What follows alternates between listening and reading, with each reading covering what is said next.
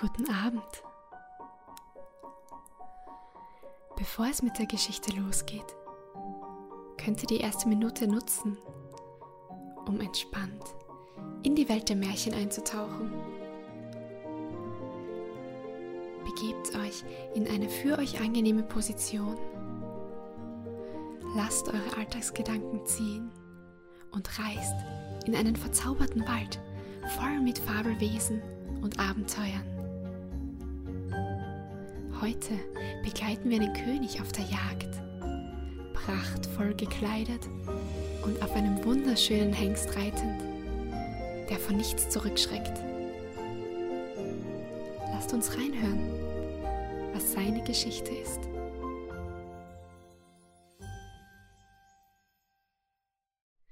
Es jagte mal ein König in einem großen Walde und jagte einem Wild so eifrig nach, dass ihm niemand von seinen Leuten folgen konnte.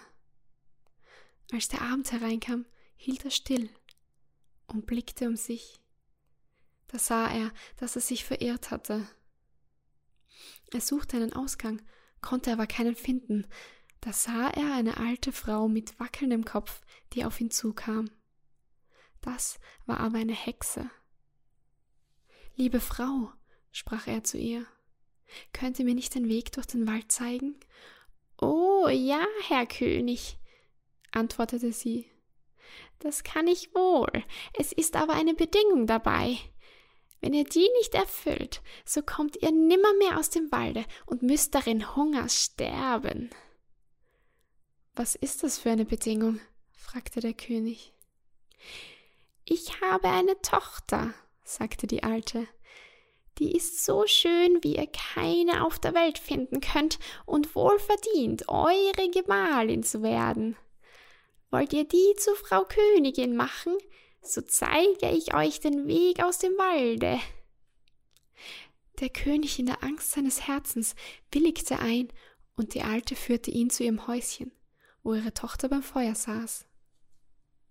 Sie empfing den König, als wenn sie ihn erwartet hätte, und er sah wohl, dass sie sehr schön war. Aber sie gefiel ihm doch nicht, und er konnte sie ohne heimliches Grausen nicht ansehen. Nachdem er das Mädchen zu sich aufs Pferd gehoben hatte, zeigte ihm die Alte den Weg, und der König gelangte wieder in sein königliches Schloss, wo die Hochzeit gefeiert wurde. Der König war schon einmal verheiratet gewesen und hatte von seiner ersten Gemahlin sieben Kinder, sechs Knaben und ein Mädchen, die er über alles auf der Welt liebte.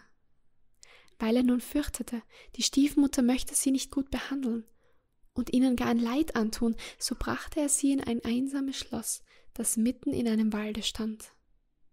Es lag so verborgen und der Weg war so schwer zu finden, dass er ihn selbst nicht gefunden hätte, wenn ihm nicht eine weise Frau ein Knäuel Garn von wunderbaren Eigenschaften geschenkt hätte.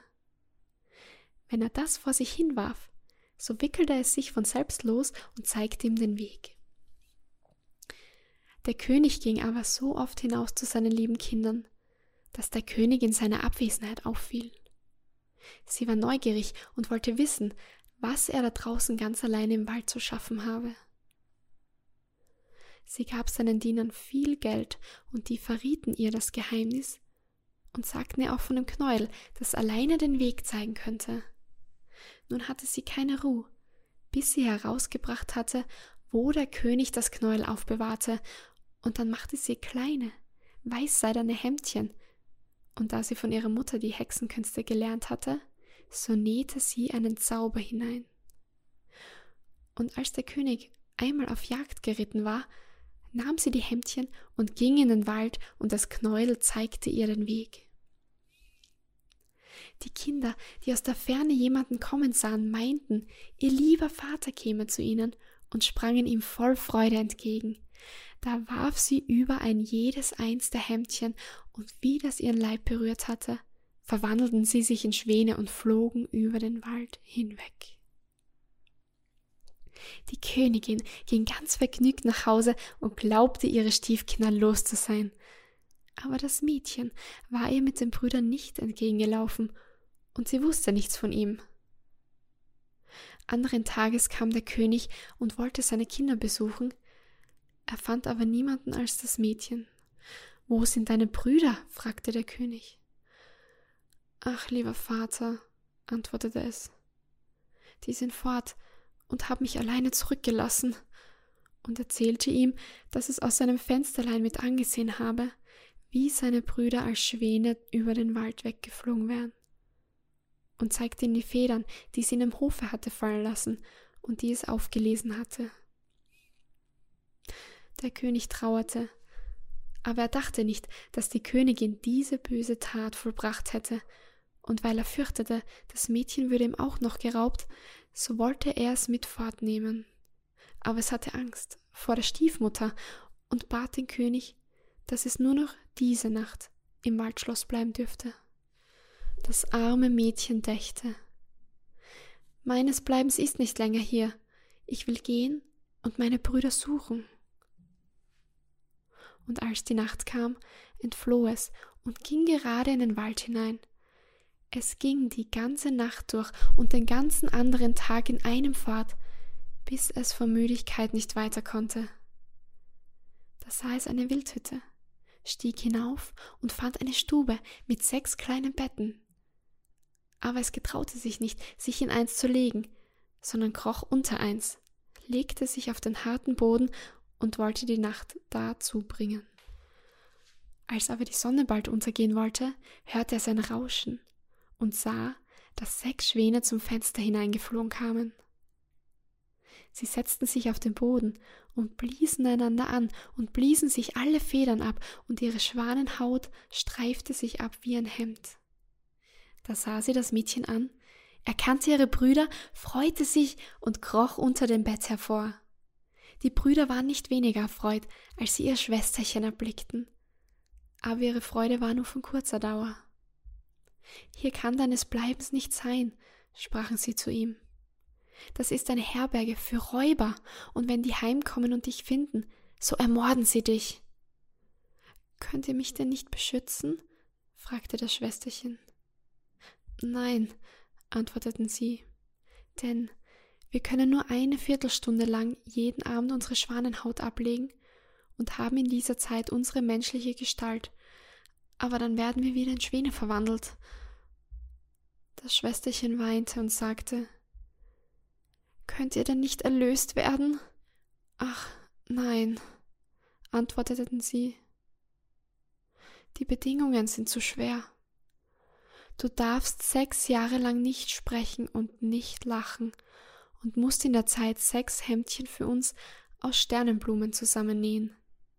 Kommt ein einziges Wort aus deinem Munde, so ist alle Arbeit verloren. Und als die Brüder das gesprochen hatten, war die Viertelstunde herum und sie flogen als Schwäne wieder zum Fenster hinaus. Das Mädchen aber fasste den festen Entschluss, seine Brüder zu erlösen, und wenn es auch sein Leben kostete. Es verließ die Wildhütte, ging mitten in den Wald und setzte sich auf einen Baum und brachte da die Nacht zu. Am nächsten Morgen ging es aus, sammelte Sternblumen und fing an zu nähen. Reden konnte es mit niemanden, und zum Lachen hatte es keine Lust. Es saß da und sah nur auf seine Arbeit. Als es schon lange Zeit dazu gebracht hatte, geschah es, dass der König des Landes in dem Walde jagte und seine Jäger zu dem Baum kamen, auf welchem das Mädchen saß. Sie riefen es an und sagten, Wer bist du? Es gab aber keine Antwort. Komm herab zu uns, sagten sie. Wir wollen dir nichts zuleide tun. Es schüttelte bloß mit dem Kopf und als sie es weiter mit Fragen bedrängten, so warf es ihnen seine goldene Halskette herab und dachte sie damit zufriedenzustellen. Sie ließen aber nicht ab, da warf es ihnen seinen Gürtel herab, und als dies auch nichts half, seine Strumpfbänder und nach und nach alles, was es anhatte und entbehren konnte, so dass es nichts mehr als sein Hemdlein behielt. Die Jäger ließen sich aber damit nicht abweisen, stiegen auf den Baum, hoben das Mädchen herab und führten es vor den König. Der König fragte, Wer bist du? Was machst du auf dem Baum? Aber es antwortete nicht. Er fragte es in allen Sprachen, die er wusste, aber es blieb stumm, wie ein Fisch. Weil es aber so schön war, so ward des Königs Herz gerührt, und er fasste eine große Liebe zu ihm. Er tat ihm seinen Mantel um, nahm es vor sich aufs Pferd und brachte es in sein Schloss.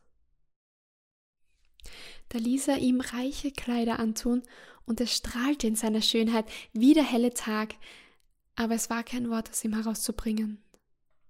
Er setzte es bei Tisch an seine Seite, und seine bescheidenen Mienen und seine Sittsamkeit gefiel ihm so sehr, dass er sprach Diese begehre ich zu heiraten und keine andere auf der Welt.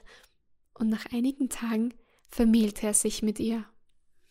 Der König aber hatte eine böse Mutter, die war unzufrieden mit dieser Heirat und sprach schlecht von der jungen Königin. Wer weiß, wo die Dirne her ist, sagte sie, die nicht reden kann. Sie ist eines Königs nicht würdig. Über ein Jahr, als die Königin das erste Kind zur Welt brachte, nahm es ihr die Alte weg und bestrich ihr im Schlafe den Mund mit Blut. Da ging sie zum König und klagte sie an, sie wäre eine Menschenfresserin. Der König wollte es nicht glauben und litt nicht, dass man ihr ein Leid antat. Sie saß aber beständig und nähte an den Hemden und achtete auf nichts anderes. Das nächste Mal, als sie wieder einen schönen Knaben gebar, übte die falsche Schwiegermutter denselben Betrug aus, aber der König konnte sich nicht entschließen, ihren Reden Glauben beizumessen. Er sprach Sie ist zu fromm und gut, als dass sie so etwas tun könnte. Wäre sie nicht stumm und könnte sie sich verteidigen, so würde ihre Unschuld an den Tag kommen. Als aber das dritte Mal die Alte das neugeborene Kind raubte und die Königin anklagte, die kein Wort zu ihrer Verteidigung vorbrachte, so konnte der König nicht anders, er musste sie dem Gericht übergeben. Und das verurteilte sie, den Tod durchs Feuer zu erleiden. Als der Tag herankam, wo das Urteil sollte vollzogen werden, da war zugleich der letzte Tag von den sechs Jahren herum, in welchem sie nicht sprechen und nicht lachen durfte, und sie hatte ihre lieben Brüder aus der Macht des Zaubers befreit. Die sechs Hemden waren fertig geworden, nur dass an dem letzten der linke Ärmel noch fehlte. Als sie nun zum Scheiterhaufen geführt wurde, legte sie die Hemden auf ihren Arm, und als sie oben stand und das Feuer eben sollte angezündet werden, so schaute sie sich um. Da kamen sechs Schwäne durch die Luft dahergezogen. Da sah sie, dass ihre Lösung nahte, und ihr Herz regte sich in Freude. Die Schwäne rauschten zu ihr her und senkten sich herab, so dass sie ihnen die Hemden überwerfen konnte. Und wie sie davon berührt wurden, fielen die Schwänen heute ab, und ihre Brüder standen leibhaftig vor ihr und waren frisch und schön. Nur dem Jüngsten fehlte der linke Arm, und er hatte dafür einen Schwanenflügel am Rücken. Sie herzten und küssten sich, und die Königin ging zu dem König, der ganz bestürzt war, und fing an zu reden und sagte Liebster Gemahl, nun darf ich sprechen und dir offenbaren, dass ich unschuldig bin und fälschlich angeklagt und erzählte ihm von dem Betrug der Alten, die ihre drei Kinder weggenommen und verborgen hätte. Da wurde sie zur großen Freude des Königs herbeigeholt, und die böse Schwiegermutter wurde zur Strafe auf dem Scheiterhaufen gebunden und zu Asche verbrannt. Der König aber und die Königin mit ihren sechs Brüdern lebten lange Jahre in Glück und Frieden. Guten Abend und gute Nacht.